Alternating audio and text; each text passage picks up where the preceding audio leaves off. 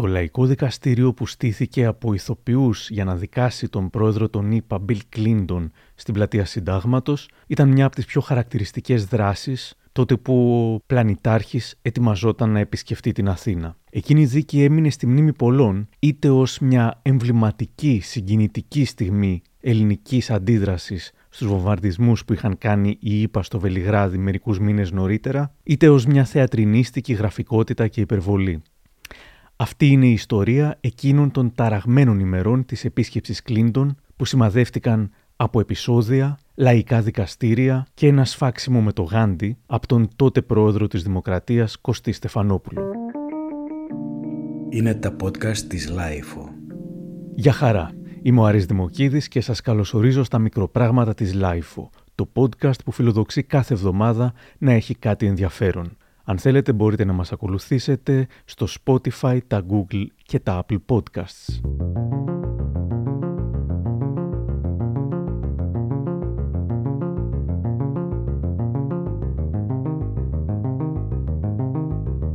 Θυμήθηκα εκείνη την περίοδο και μου ήρθε η ιδέα για το ηχητικό ντοκιμαντέρ που ξεκινάει τώρα, όταν η Ρωσία πραγματοποίησε εισβολή στην Ουκρανία τον Φεβρουάριο του 2022, οι απολογητές της, κρυφοί και μη, σχολίαζαν σε καθέναν που διαμαρτυρόταν για την παράνομη εισβολή.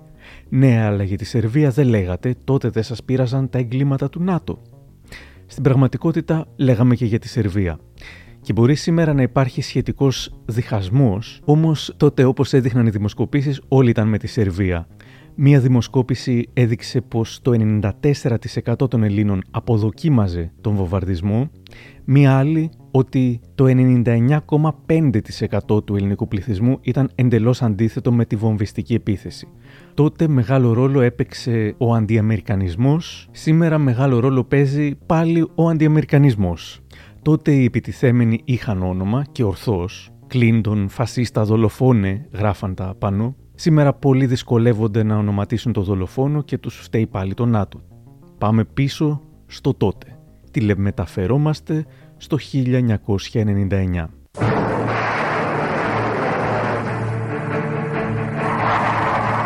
Ο απλός κόσμος στη Σέρβη και όχι μόνο στην Ιουκοσλαβική πρωτεύουσα αλλά και σε άλλες πόλεις που είναι γύρω από το Βελιγράδι εκδηλώνουν αυτή την αποφασιστικότητα να πολεμήσουν μέχρι το τέλος. Ένας Σέρβος μας είπε ότι εντάξει τώρα που μας χτυπάνε από πάνω, αν τολμήσουν να σέρθουν κάτω στο έδαφος μας. Αυτή τη στιγμή είναι στο κέντρο του Βελιγραδίου. Υπάρχει όπως είπαμε πλήρης συσκότηση, ελάχιστος κόσμος κυκλοφορεί στους δρόμους. Οι επόμενες ώρες είναι εξαιρετικά κρίσιμες. Μας ενημερώνει ο απεσταλμένος μας εκεί Αργύρι Δινόπουλος. Αργύρι. Ηχήσαν οι σιρήνε και ακούστηκαν δύο ισχυρότατες εκρήξεις. Τα ανατοϊκά πυρά στρέφονται τώρα εναντίον των αεροδρομίων. Το σημείο στο οποίο έπεσε το αεροπλάνο Σχεδόν σε όλη τη δεκαετία του 90 υπήρχαν πόλεμοι και αναταραχές στην πρώην πια Ιουκοσλαβία. Το 1999 η ένταση αποκτά διεθνείς διαστάσεις και οι αντιδράσεις στην Ελλάδα τεράστιες. Μίλησα με την δημοσιογράφο της Λάιφου, Βασιλική Σιούτη, η οποία είχε και τότε ασχοληθεί εκτενώς με τα θέματα της πρώην Ιουκοσλαβίας. Μάλιστα είχε υπάρξει και πολεμική ανταποκρίτρια στην περιοχή. Στη Σερβία το 1999 είχαμε δει πολλές σκληρές εικόνες, σαν αυτές που βλέπουμε σήμερα στην Ουκρανία, όπως αυτές από το βομβαρδισμό σταθμού τρένου στο Κραματόρσκ με δεκάδες νεκρούς αμάχους που συγκλονίζουν. Συγκλονίζουν επειδή πρόκειται για δολοφονίες αμάχων. Όταν γίνεται ένας πόλεμος γνωρίζουμε ότι θα πληγούν στρατιωτικοί στόχοι και θα πεθάνουν στρατιώτες. Τα εγκλήματα κατά αμάχων όμως θεωρούνται εγκλήματα κατά της ανθρωπότητας και δεν δικαιολογούνται. Και τέτοια είδαμε πολλές φορές στη Σερβία και στο Κωσυφοπαίδιο, όσοι δημοσιογράφοι είχαμε πάει τότε για να καλύψουμε την ατοική επίθεση, γιατί πόλεμος ακριβώς δεν ήταν, δεν υπήρχε αντιπαράθεση μεταξύ δύο στρατών στο πεδίο, αλλά μόνο τα ανατοϊκά μαχητικά αεροσκάφη που βομβάρδιζαν από αέρο στη χώρα και η εκτόξευση πυράβλων από τα ανατοϊκά πλοία της Ανδριατικής. Διοικητής των ανατοϊκών δυνάμεων ήταν ο Αμερικανός στρατηγός ο Έσλι Κλάρκ, ο οποίος αργότερα επέστρεψε στο Κωσυφοπαίδιο με την εταιρεία του, όπως και η Μαντλίν Ολμπράιτ, υπουργός Εξωτερικών, ο πρώτος με σκοπό να αξιοποιήσει τον ορυκτό πλούτο του Κωσυφοπεδίου και η δεύτερη για να πάρει τις τηλεπικοινωνίες, αλλά όταν το αποκάλυψε το Bloomberg αυτό είχε ξεσπάσει μεγάλος θόρυβος και αναγκάστηκε να κάνει πίσω. Η επίθεση του ΝΑΤΟ, να πούμε εδώ ότι δεν διέθετε έγκριση από το Συμβούλιο Ασφαλείας του ΟΗΕ και έπληξε πάρα πολλούς μη στρατιωτικούς και μη νόμιμους στόχους. Και αυτό δεν είναι κάτι που αμφισβητείται, ε, καθώς αφενός υπάρχουν αδιάψευστα στοιχεία και αφετέρου δεν το αρνούνται και αυτοί που το έκαναν. Βομβάρδισαν λοιπόν γέφυρες, τρένα, λεωφορεία, εργοστάσια, ακόμα και σχολεία και μια πομπή προσφύγων στο Κωσυφοπαίδιο. Βομβάρδισαν και τη σερβική τηλεόραση σκοτώνοντας δημοσιογράφους και τεχνικούς και το θυμάμαι πολύ καλά εκείνο το βράδυ γιατί ήταν ό,τι πιο φρικτό έχω ζήσει ως δημοσιογράφος. Θυμάμαι που φτάσαμε εκεί λίγα λεπτά μετά το χτύπημα και βλέπαμε τα διαμελισμένα σώματα των Σέρβων δημοσιογράφων μέσα στα συντρίμια. Οι Αμερικανοί είχαν μια κοινική δικαιολογία μέχρι τότε, όποτε βομβάρδιζαν αμάχους, μιλούσαν για παράπλευρες απώλειες. Δεν έλεγαν δηλαδή ότι χτυπούσαν σκόπιμα άμαχους, αλλά έλεγαν ότι γινόταν κατά λάθος. Βέβαια, αν κάποιος παραδέχεται ότι σκοτώνει σκόπιμα άμαχους, είναι σαν να παραδέχεται ότι διαπράττει εγκλήματα κατά της ανθρωπότητας. Τη σερβική τηλεόραση ωστόσο παραδέχτηκαν τότε ότι την βομβάρδισαν ε, με πρόθεση, υποστηρίζοντας ότι ήταν νόμιμος στόχος γιατί μετέδιδε όπως έλεγαν τη σερβική προπαγάνδα.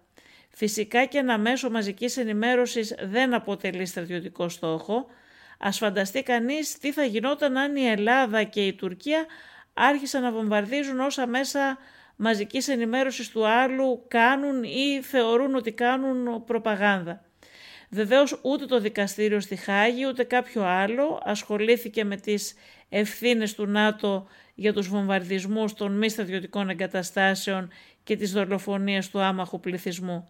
Σύμφωνα με στοιχεία του Αμερικανικού Πενταγώνου, πολλές από τις βόμβες που χρησιμοποιήθηκαν εναντίον των Σέρβων περιείχαν απεμπλουτισμένο ουράνιο. Η επίθεση του ΝΑΤΟ είχε γίνει με πρόσχημα την προστασία των δικαιωμάτων των Αλβανών του Κοσφοπεδίου, που σύμφωνα με την Υπουργό Εξωτερικών Μαντλίν Ολμπράιτ τότε ήταν πιο σημαντικά από την κυριαρχία ενός κράτους. Η διαμάχη Σέρβων και Αλβανών στο Κοσφοπέδιο όμως στην πραγματικότητα ήταν πολύ παλιά και οι εντάσεις υπήρχαν όλο τον 20ο αιώνα. Αφορμή πιο συγκεκριμένα για τους βομβαρδισμούς το 1999 ήταν μια καταγγελία εναντίον των Σέρβων ότι είχαν πραγματοποιήσει μια σφαγή μάχων στο Ράτσακ καθώς και οι κατηγορίες για εθνοκάθαρση. Η κοινότητα που συρρυκνωνόταν όμως στο κοσφοπέδιο σταθερά ήταν η Σερβική και όχι η Αλβανική. Επίσης αργότερα αποδείχθηκε ότι άμαχοι, οι άμαχοι του Ράτσακ ήταν τελικά ένοπλοι του Τσεκά που είχαν σκοτωθεί στις συγκρούσεις με τον Σερβικό στρατό. Μετά το τέλος των βομβαρδισμών, 250.000 Σέρβοι και άλλες μειονότητες εκδιώχθηκαν από το Κωσυφοπαίδιο. Πολλοί Σέρβοι που έμειναν δολοφονήθηκαν από τον Ουτσεκά, γκρεμίστηκαν πάρα πολλές εκκλησίες τους και βανδαλίστηκαν τα νεκροταφεία τους. Επίσης οι, οι ΙΠΑ έφτιαξαν στο Κωσυφοπαίδιο τη μεγαλύτερη στρατιωτική βάση στον κόσμο.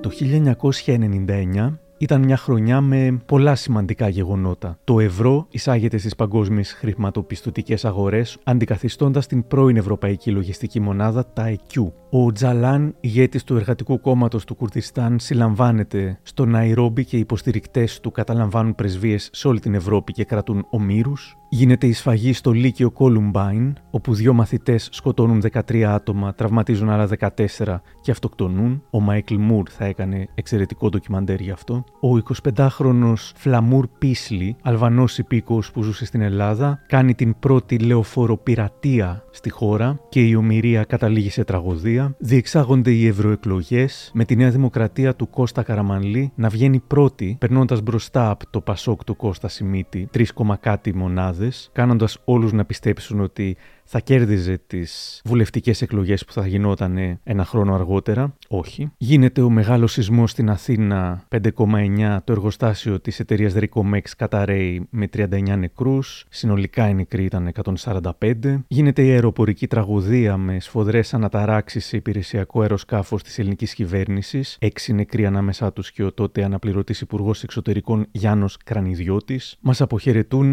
ο σκηνοθέτης Στάνλι Κιούμπρικ, οι ηθοποιοί Νίκος Ρίζος και Βασίλης Διαμαντόπουλος, ο δημοσιογράφος Φρέντι Γερμανός, η τραγουδίστρια Ρίτα Σακελαρίου και ο Γεώργιος Παπαδόπουλος, δικτάτορας.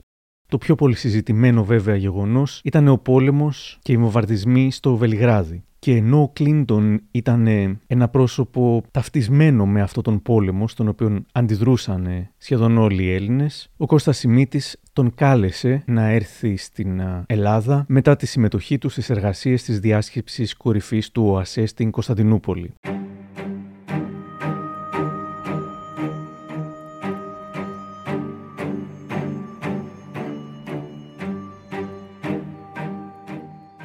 Πριν καν πατήσει το πόδι του εδώ, ο Αμερικανός πρόεδρος και μόνο με την αναγγελία της επίσκεψής του, θα γινόταν στις 13 και 14 Νοεμβρίου του 1999, αλλά τελικά πραγματοποιήθηκε στις 19 και 20 Νοεμβρίου, ενεργοποίησε τα αντανακλαστικά του Κουκουέ και των οργανώσεών του. Μεταξύ των κινητοποιήσεων διαμαρτυρίας που προγραμμάτισε, σίγουρα η πιο πρωτότυπη ήταν η δίκη του Αμερικανού Προέδρου για εγκλήματα κατά της ανθρωπότητας. Ήταν ένα happening που οργάνωσε στις 8 Νοεμβρίου στην πλατεία Συντάγματος η Ελληνική Επιτροπή για τη Διεθνή Ήφεση και την Ειρήνη.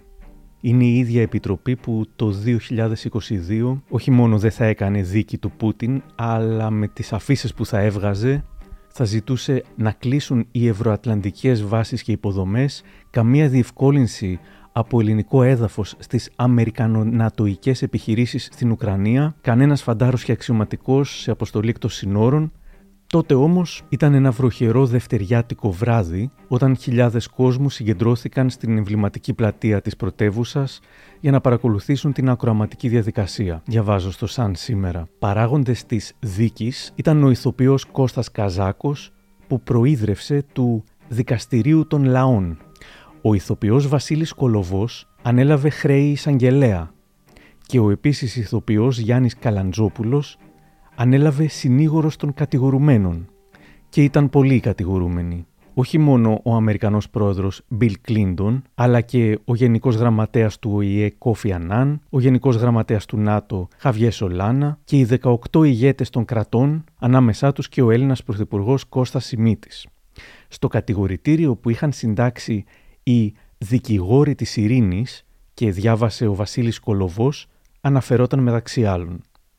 Όλοι αυτοί κατηγορούνται για απρόκλητο επιθετικό πόλεμο, για βαρύτατο έγκλημα κατά της ανθρωπότητας, για τη γενοκτονία του Ιουκοσλαβικού λαού και για την τεράστια οικολογική καταστροφή που προκάλεσαν στην ευρύτερη περιοχή. Κατά τη διάρκεια της διαδικασίας και ανάλογα με την εξέλιξή της, οι συγκεντρωμένοι ξεσπούσαν σε συνθήματα, όπως φωνιάδες των λαών Αμερικάνοι, η Ελλάδα δεν είναι προτεκτοράτο και έσχος, έσχος. Μετά την δίωρη ακροαματική διαδικασία, το δικαστήριο εξέδωσε την απόφασή του, καταδικαστική για όλους τους κατηγορούμενους. Σύμφωνα με την απόφαση, όλοι οι κατηγορούμενοι κρίθηκαν ένοχοι για τις κατηγορίες που τους απαγγέλθηκαν και αποφασίστηκε η παράδοσή τους στην ανατριπτική οργή και στην αγωνιστική αποδοκιμασία των λαών και στην χλέβη της ιστορίας. Ακολούθησε πορεία όλων των συμμετασχόντων στο happening προς την Αμερικανική πρεσβεία, όπου οι επικεφαλείς παρέδωσαν την ετοιμιγορία.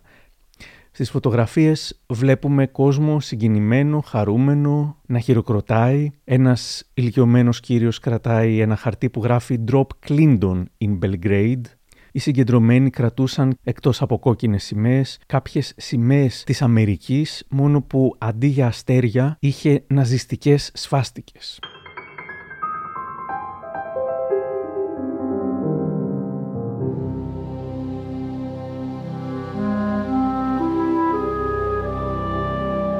Ο ριζοσπάστης θα έγραφε πως ο ξένος τύπος είχε γράψει εικονική δίκη για τη σφαγή του Ιουκοσλαβικού λαού από τα αεροπλάνα και τα σύγχρονα όπλα των ΗΠΑ, κατηγορούμενος ως εγκληματίας πολέμου ο Κλίντον, παράσταση σε κεντρική πλατεία των Αθηνών.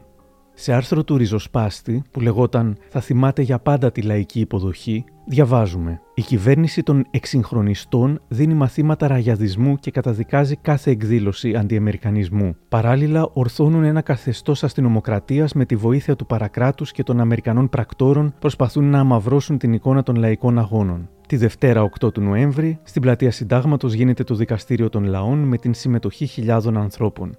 Ένα δικαστήριο που θα δικάσει και θα καταδικάσει τον αρχιδολοφόνο του ΝΑΤΟ, είχε κατηγορητήριο καταπέλτη εναντίον ενός εγκληματία πολέμου, αμέσως, συνεχίζει η εφημερίδα, ξεκινά ένας πρωτοφανής πόλεμος και μια συκοφαντική εκστρατεία σε βάρος των καλλιτεχνών και της διανόησης της χώρας. Εδώ θέλω να πω πως ήταν η, δεύτερη δίκη ε, την οποία εκείνη τη χρονιά, το 1999, βίωσε ή δεν βίωσε ο Κλίντον καθώς στις αρχές του 1999 είχε ξεκινήσει η προεδρική δίκη με το ερώτημα της καθαίρεσης με αφορμή τις σχέσεις του Προέδρου Κλίντον με τη νεαρή μαθητευόμενη του Λευκού Οίκου Μόνικα Λουίνσκι με κατηγορίες για ψευδορκία και παρεμπόδιση δικαιοσύνης. Είχε απαλλαγή από εκείνο το δικαστήριο σε αντίθεση με το δικαστήριο των λαών του συντάγματος.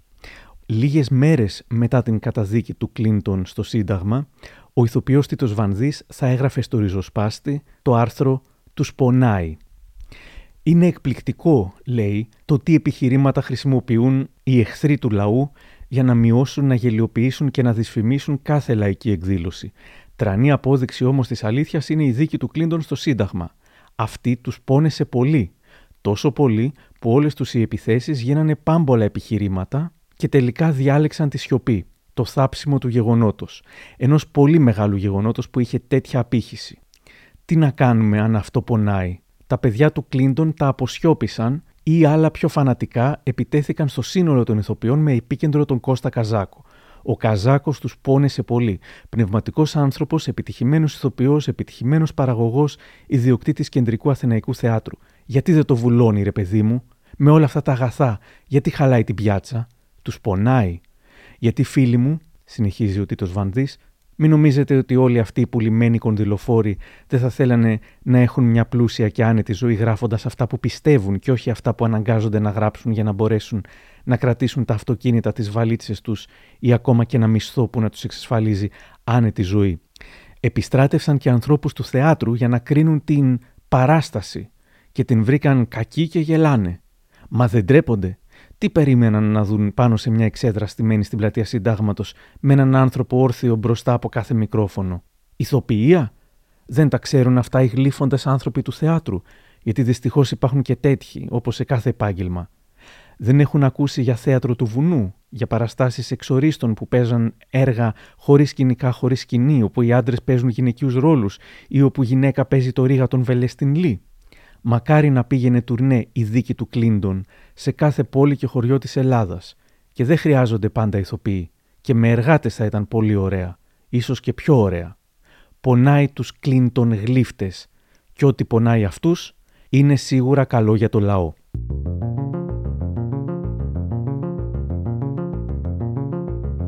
Στις 13 Νοεμβρίου 1999 πέντε μέρες μετά την δίκη του Κλίντον και περίπου πέντε μέρες πριν την άφηξη του Κλίντον, ο ιός της ελευθεροτυπίας επιτίθεται σε όσους επέκριναν ή χλέβασαν την δίκη του Κλίντον. Μιλάει για ιστερικές κραυγές εκείνων των θειασωτών της τάξης που στο όνομα του εθνικού συμφέροντος απαιτούν από την κυβέρνηση να σταθεί στη θέση της και μιλά για κάποια άρθρα όπως του Γιάννη Πρετεντέρη στο βήμα στις 11 Νοεμβρίου που διαπίστωναν ότι η κυβέρνηση Σιμίτη εκβιάζεται από 10 καραγκιόζιδε και 50 σαλεμένους. Αν γίνει το παραμικρό επεισόδιο όσο είναι εδώ ο Κλίντον, το Κουκουέ θα έχει ευθύνη, πιστεύει ο Πρετεντέρης. Ο ιός διαπιστώνει πως και με αφορμή την δίκη του Κλίντον υπάρχει διάρρηξη του αντιυμπεριαλιστικού μπλοκ που διαμορφώθηκε στις αρχές του 1999 και περιλάμβανε δυνάμεις όχι μόνο της αριστεράς αλλά και ένα καθόλου ευκαταφρόνητο κομμάτι της παραδοσιακής, ακόμα και της φασιστικής δεξιάς.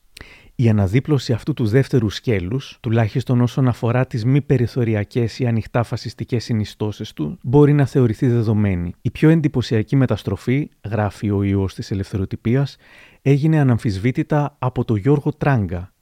Πάνε πια οι μέρες που ο πρίτανης του δεξιού αντιυμπεριαλισμού συμπαρατασσόταν χωρίς επιφυλάξεις με κάθε συνεπή αγωνιστή που ήταν διατεθειμένος να πολεμήσει μέχρι τέλους τον Αδόλφο Κλίντον, όπως τον αποκαλούσε ο Τράγκας, και τους εγχώριους δοσιλόγους.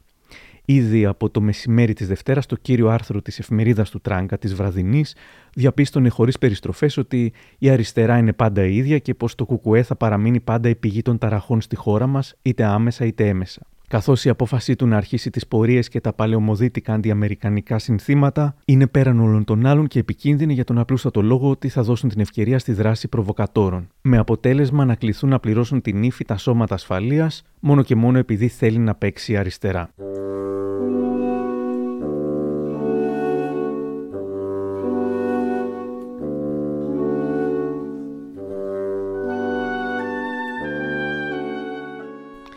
Ο ριζοσπάστης όμως ενοχλήθηκε και από ένα άλλο κείμενο του βήματος της 11ης Νοεμβρίου, όχι του Πρετεντέρη αλλά του Κοσμά Βίδου, το οποίο χαρακτηρίζει λιβελογράφημα εναντίον του Κώστα Καζάκου, που τόλμησε να παίξει το ρόλο του Προέδρου στο Λαϊκό Δικαστήριο. Χάσατε την ψυχραιμία σας, λέει ο ριζοσπάστης. Και παρότι το δημοσίευμα φέρει την υπογραφή του Κοσμά Βίδου, είναι φανερό πως είναι ένα κείμενο παραγγελίας, ένα κείμενο εξυπηρέτησης συγκεκριμένης πολιτικής μερίδα του τύπου που εξυπηρετεί συγκεκριμένα συμφέροντα αποφάσισε να εξαφανίσει τον Κώστα Καζάκο, διαπράττοντας εγκλήματα κατά της προσωπικότητας. Γιατί το να υπάρχει μια αντιπαράθεση με πολιτικούς όρους είναι θέμα δημοκρατίας. Η επίθεση όμως με επιχειρήματα αυστηρά προσωπικών υποθέσεων, ακόμη και την Τζέννη Καρέζη, χρησιμοποιούν και μιλούν εξ ονόματό της είναι φασισμός.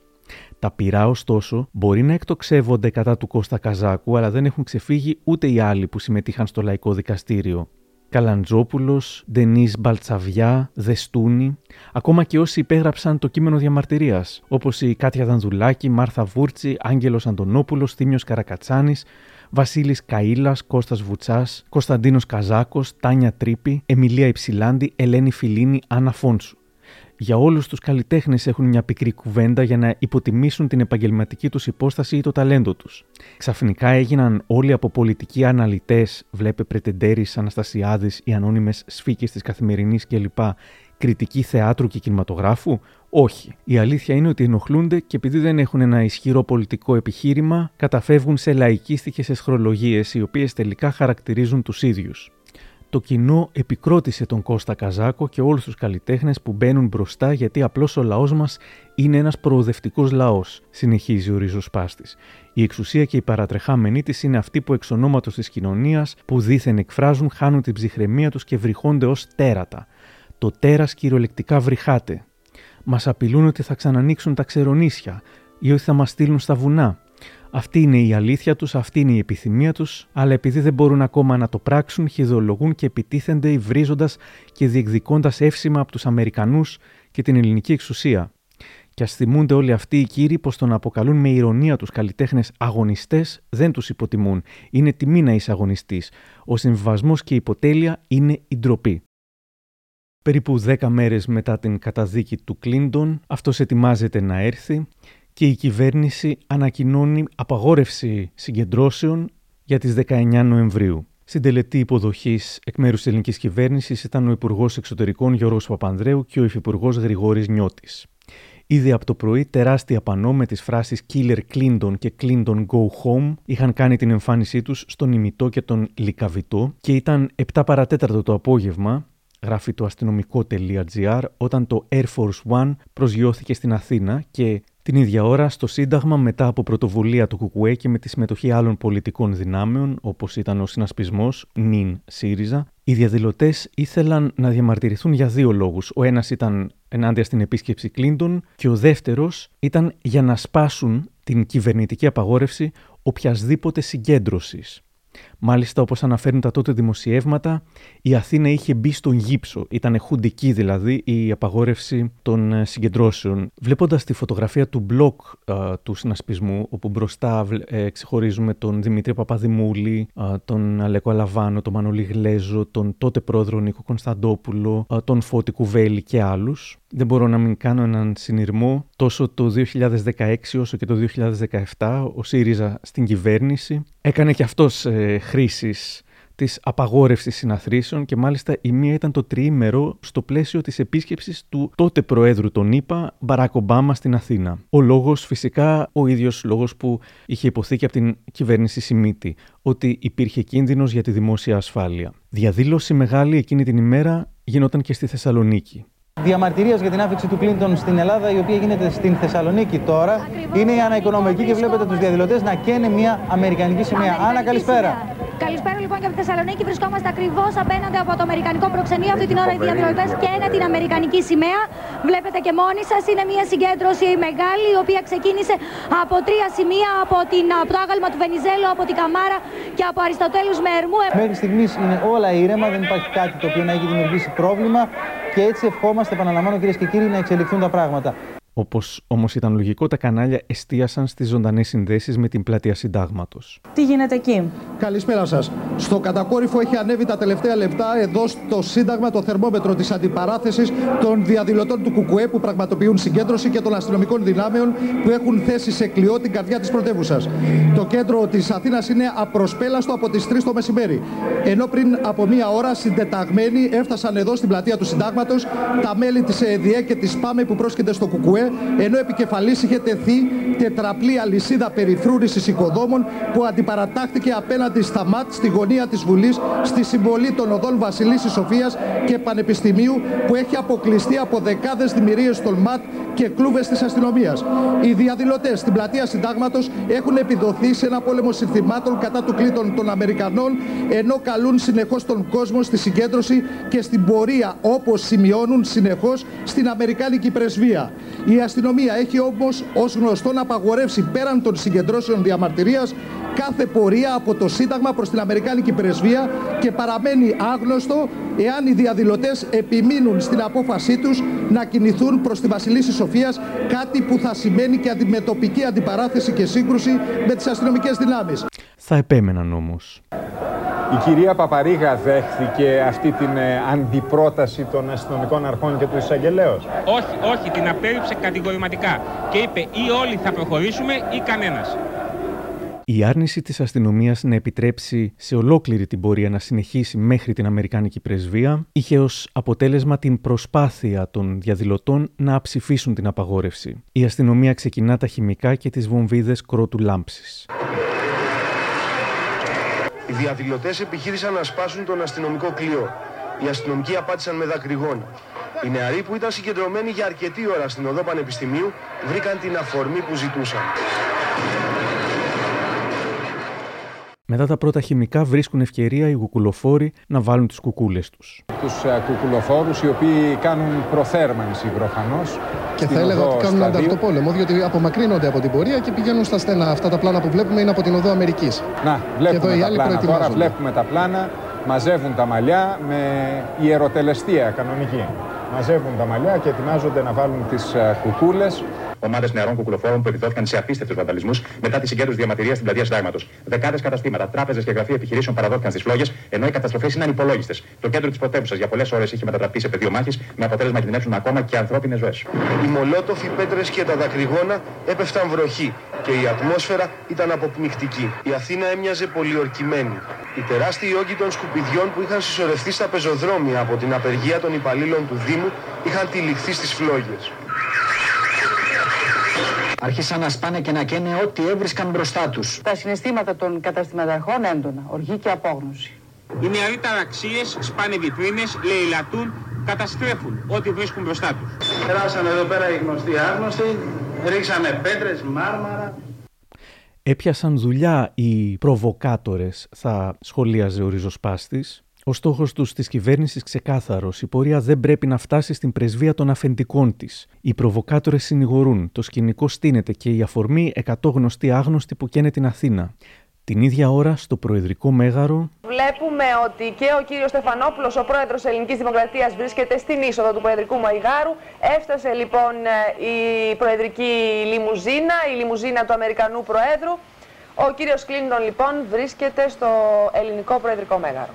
Κατέβηκε και το τελευταίο σκαλί του Προεδρικού ναι. Μεγάρου, πήγε δίπλα στο αυτοκίνητο, δίπλα στην πόρτα ε, του αυτοκινήτου Ακριβώς. του Μπίλι Κλίντον, τον χαιρέτησε και αυτή τη στιγμή να... χαιρετά. τον Πρωθυπουργό Κώστα Σιμίτη και τη σύζυγό του Δάφνη έχει μπει μέσα στο ιστορικό του Προεδρικού Μεγάρου η συνοδευόμενος από τη σύζυγό του Χίλαρη η οποία χαιρετά αυτή τη στιγμή την ε, ελληνική πολιτική ηγεσία. Και ενώ μέσα γινόταν το γεύμα με τις διάφορες προσφωνήσεις, λογικά όλοι γνώριζαν τι γινότανε μερικές δεκάδες μέτρα από το Προεδρικό Μέγαρο. Την κυβέρνηση στο επίσημο δείπνο εκπροσώπησε πέρα από τον Πρωθυπουργό Κώστα Σιμίτη και τον πρόεδρο της Βουλής Απόστολο Χαχλαμάνη, η Βάσο Παπανδρέου, ο Γιώργος Παπανδρέου, ο Άκης Τσοχατζόπουλος, ο Ευάγγελος Βενιζέλος και ο Γεράσιμος Αρσένης. Εκεί ήταν και ο αρχηγός της Νέας Δημοκρατίας Κώστας Καραμανλής, ο επίτιμος πρόεδρος της Κωνσταντίνος Μητσοτάκης, ο Αντώνης Σαμαράς, ο Στέφανος Μάνος, ο πτέο πρόεδρος Χρήστος Ατζετάκη, ο αρχιεπίσκοπος Χριστόδουλος και ο επίσκοπος Βορείου και Νοτιού Αμερικής Δημήτριος. Mr. President, Prime Minister and Mrs. Semitis, Archbishop Christodoulos, Archbishop Demetrios, ladies and gentlemen, I am honored to be in Greece tonight with my wife and daughter. You are the economic powerhouse of the Balkans with the highest growth rate in the EU and a booming stock market. Έχετε ένα ανθίζο χρηματιστήριο, εξελίσσεστε στο ένα ισχυρό οικονομικό κέντρο των Βαλκανίων There is no better way to begin the new millennium than to see modern Greece help to complete the democratic revolution in Europe that ancient Greece began. Τι καλύτερος τρόπος για να ξεκινήσει η νέα χιλιατηρίδα από το να δούμε τη νέα Ελλάδα να βοηθά στην ολοκλήρωση της δημοκρατικής επανάστασης στην Ευρώπη, κάτι που ξεκίνησε η αρχαία Ελλάδα. Κατά τη διάρκεια της επίσκεψής του, ο Μπιλ Κλίντον, που πήγε και στον Παρθενώνα, μίλησε σε εκδήλωση του Ελληνοαμερικανικού Επιμελητηρίου και αναγνώρισε, ήταν ο πρώτος Αμερικανός ηγέτης που το έκανε, εμέσως ως λάθος τη στάση των ΗΠΑ κατά τη διάρκεια της δικτατορίας στην Ελλάδα, σημειώνοντας ότι η Ουάσιγκτον προέταξε το στρατηγικό της συμφέρον λόγω του ψυχρού πολέμου. Το ότι ο ελληνικός λαός ήταν εναντίον των βομβαρδισμών, το γνώριζε και το παραδέχτηκε και ο ίδιος ο Κλίντον.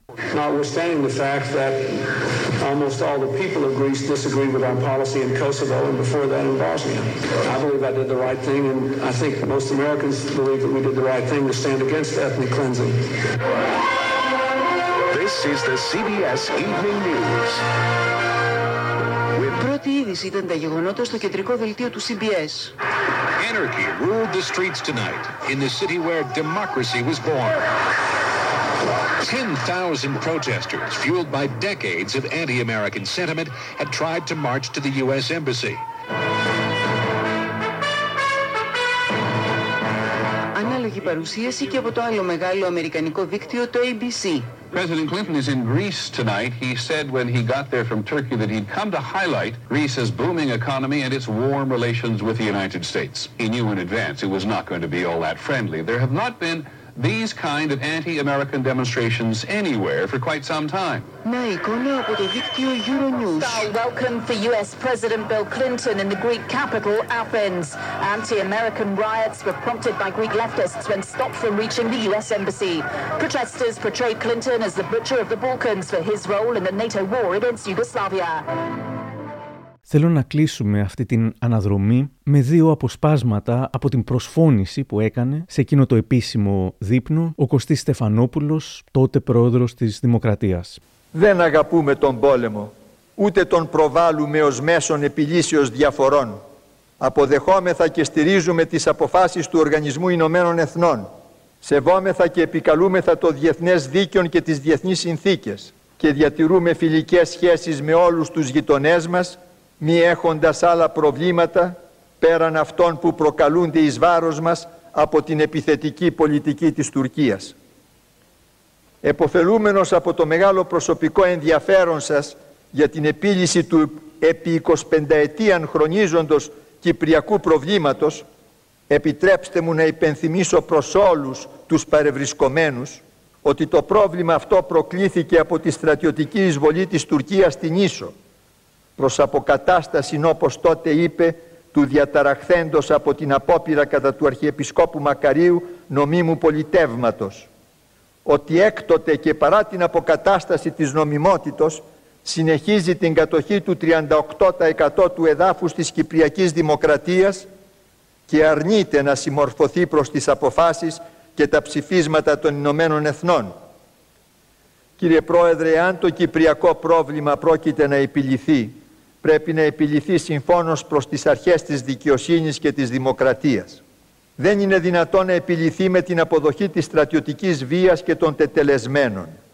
Δεν είναι νοητόν το μελετώμενο δικοινοτικό πολίτευμα να παραγνωρίσει τη συντριπτική πλειοψηφία των Έλληνο-Κυπρίων, όπως δεν είναι νοητόν να παραγνωριστούν τα ατομικά δικαιώματα όλων των Κυπρίων, αφού τα δικαιώματα αυτά, οπουδήποτε του κόσμου παραβιαζόμενα, κινούν όχι μόνο τη συμπάθεια, αλλά και την επέμβαση των δημοκρατικών κρατών.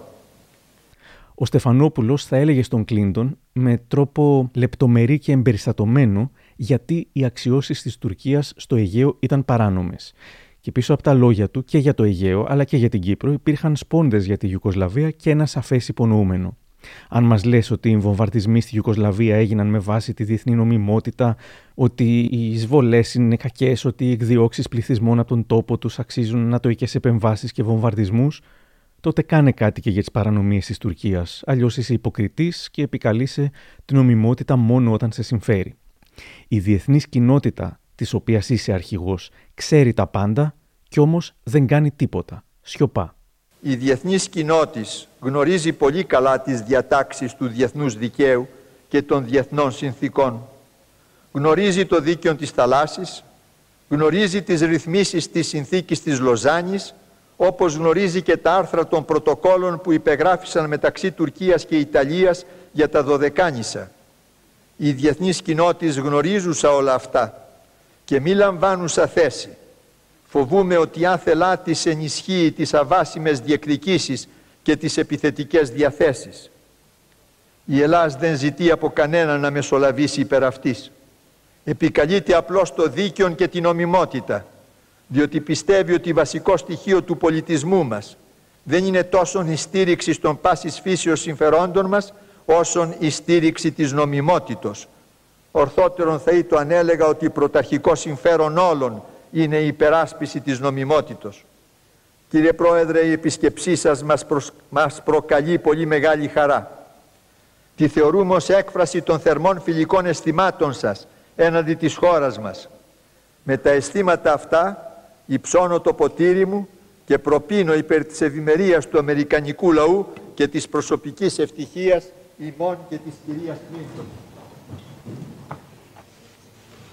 Αυτή ήταν λοιπόν η προσφώνηση του Πρόεδρου της Δημοκρατίας, του κυρίου Κωνσταντίνου Στεφανόπουλου, προς τον Πρόεδρο των Ηνωμένων Πολιτειών. Σφάζοντάς τον με το γάντι και φροντίζοντας στο τέλος της ευγενικής του προσφώνησης να τον κανακεύσει με τρόπο διπλωματικό, ο Στεφανόπουλος έφερε τον Κλίντον πρώτων ευθυνών του. Προφανώς δεν ίδρωσε και πολύ το αυτή του Κλίντον από όλα αυτά. Όμως ήταν ανακουφιστικό για τους Έλληνες πως κάποιος του τα είπε.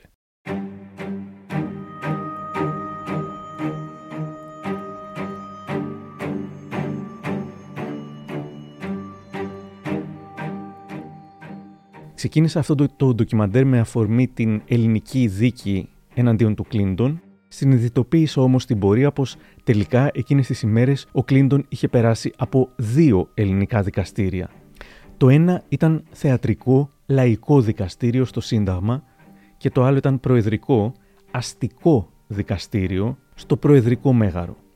Ο Κώστας Καζάκος και ο Κωστής Στεφανόπουλος ονειρεύονταν διαφορετικές δημοκρατίες. Λαϊκή ο πρώτος, αστική ο δεύτερος. Με τον δικό τους, τελείως διαφορετικό μεταξύ τους τρόπο, ο Καζάκος έντονα και με σαφή καταδίκη του κατηγορουμένου στο τέλος, και ο Στεφανόπουλος μέσα στο πλαίσιο του καθώς πρέπει πολιτικού πολιτισμού εξέφρασαν και οι δύο κομμάτια του ελληνικού λαού. Και οι δυο τους απέδειξαν πως είτε στους δρόμους και τις πλατείες είτε μέσα στα μέγαρα μπορεί καμιά φορά να στηθεί μια ανεπίσημη αλλά εμβληματική και αξέχαστη δίκη.